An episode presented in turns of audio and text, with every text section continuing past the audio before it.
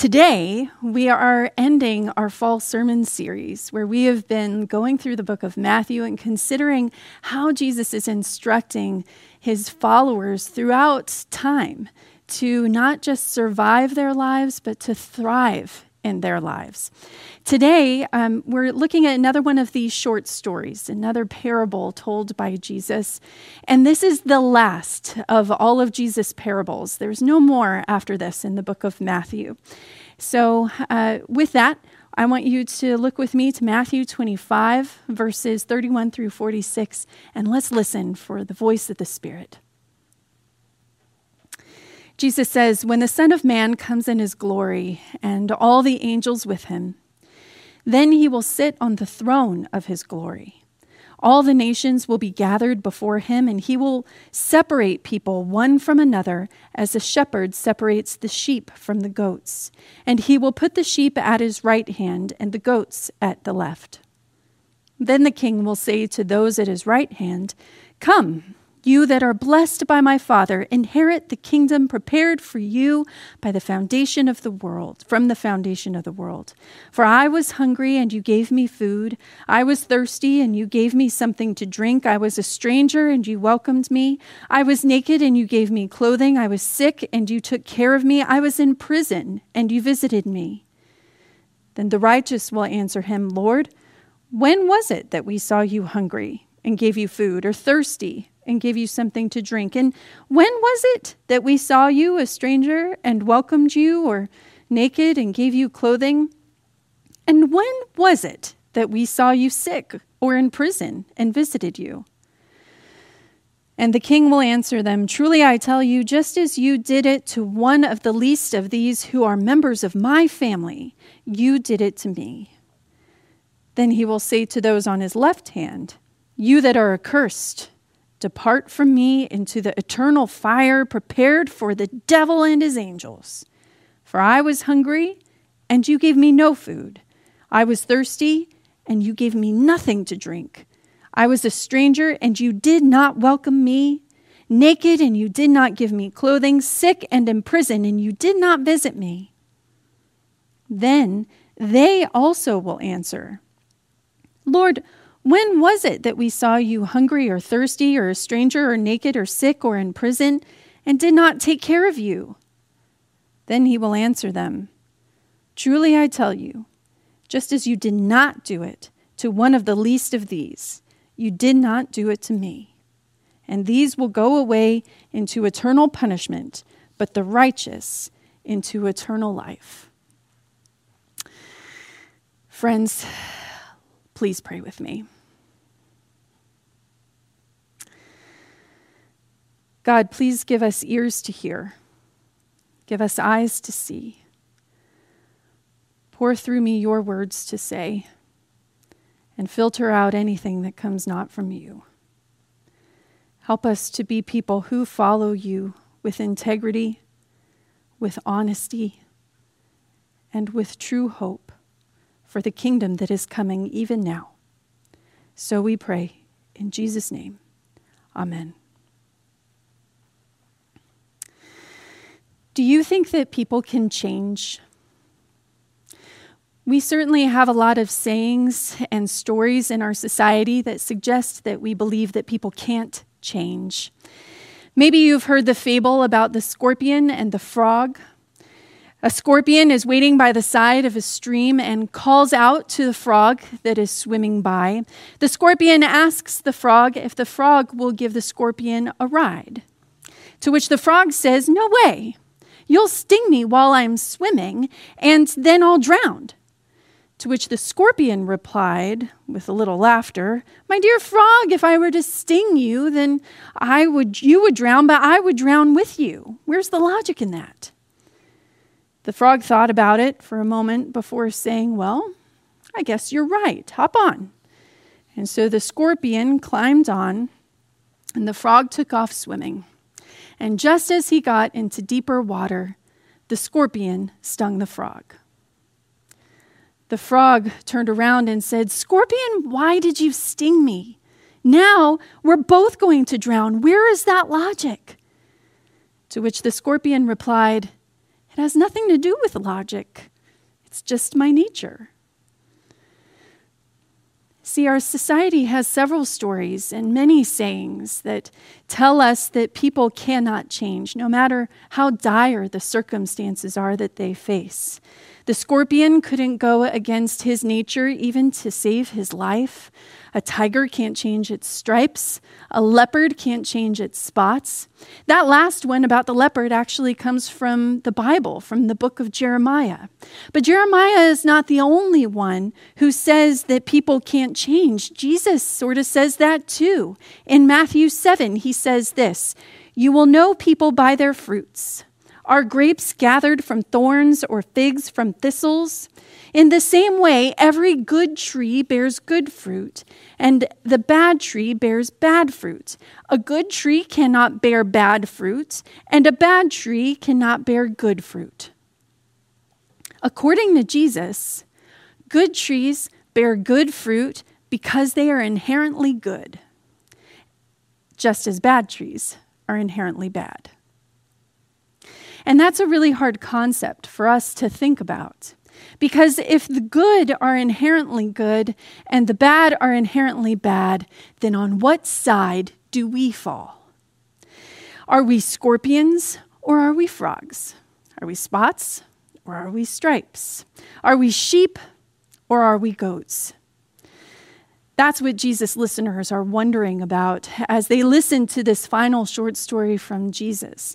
And we wonder with them, asking ourselves when we are judged by God, will God give us the king the keys to the kingdom or the dark loneliness of hell? This parable it's a parable about the apocalypse, about the end of times. And it's the last of several parables that Jesus teaches about what it will feel like when Jesus returns and all of humanity is faced with judgment. He says that facing judgment will feel like 10 women who fall asleep while they're waiting for a bridegroom. Facing judgment will feel like three men who manage their own their master's wealth differently from one another. He says that being judged will feel like being sorted out, left to right, by a judge who puts the saved to his right and the damned to his left. In this story, Jesus makes the criteria for this judgment really, really clear. The people who are welcomed into the kingdom of heaven are the people who can see others in their time of need and then do something to serve those people and their needs. Commentator Carla Works, she says this The righteous have not been acting in some calculated way to earn God's favor. They have simply been doing what comes naturally for them in caring for their neighbors in need.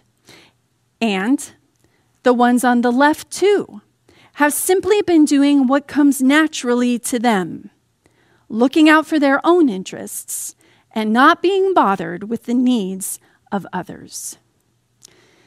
This criteria for how judgment will go, for how you and me will be judged, in having the eyes to see others and then the courage to serve them and meet that need, this is not shocking for us to learn as criteria because it's coming from the Jesus who told another story about a good Samaritan. And it's coming from the Jesus who washed the feet of both the treacherous and the faithful before he died. And it's coming from the Jesus who died on the cross. There's nothing surprising about what we are going to be judged by.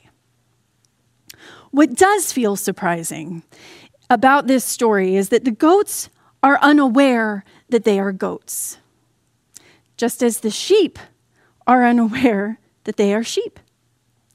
Both the goats and the sheep are completely confounded.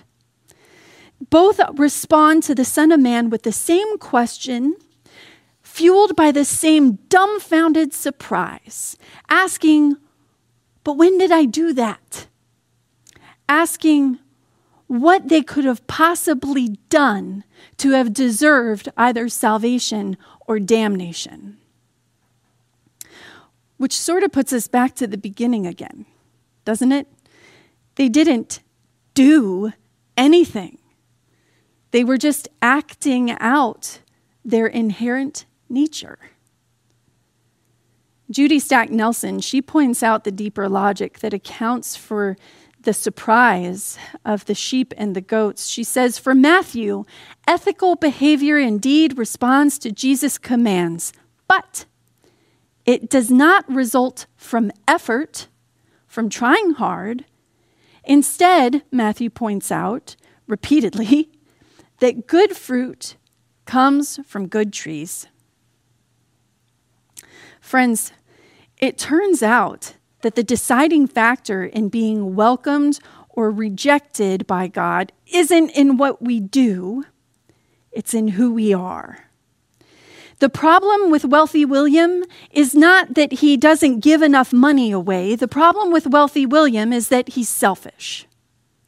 The problem with perfect Polly is not that she avoids the eyes of people experiencing homelessness as she walks by. The problem with perfect Polly is that she's merciless.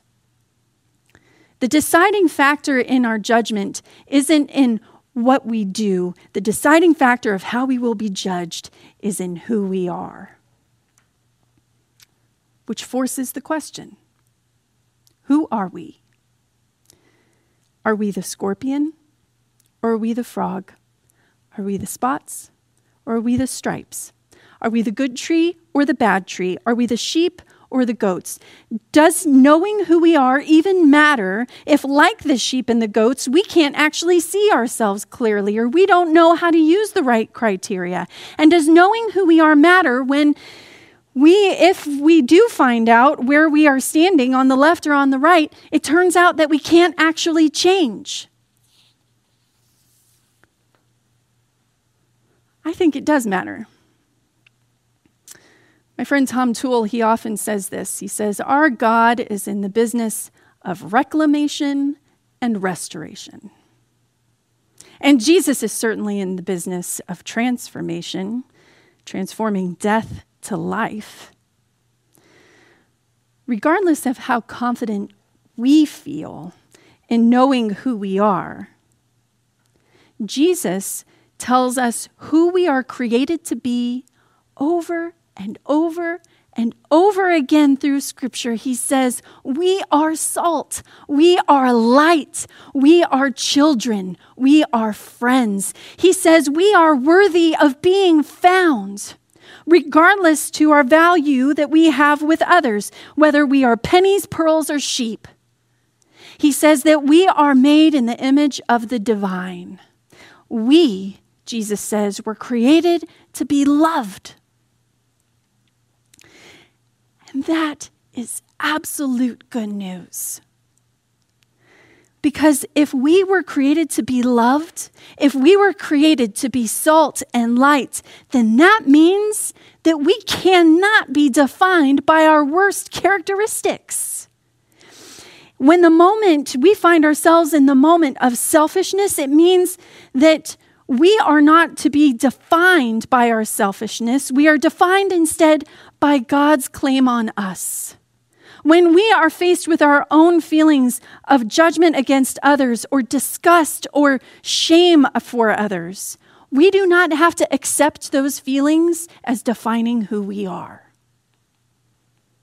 We can choose to act differently than we feel. We are free to choose to see people free to meet their needs, free to love without reservation because we know that we are loved without reservation. Can people change? Can they become more compassionate? Act with more mercy? Absolutely. Christians certainly can because we are loved by the God who is in the business of reclamation and restoration. Our identity is set for us.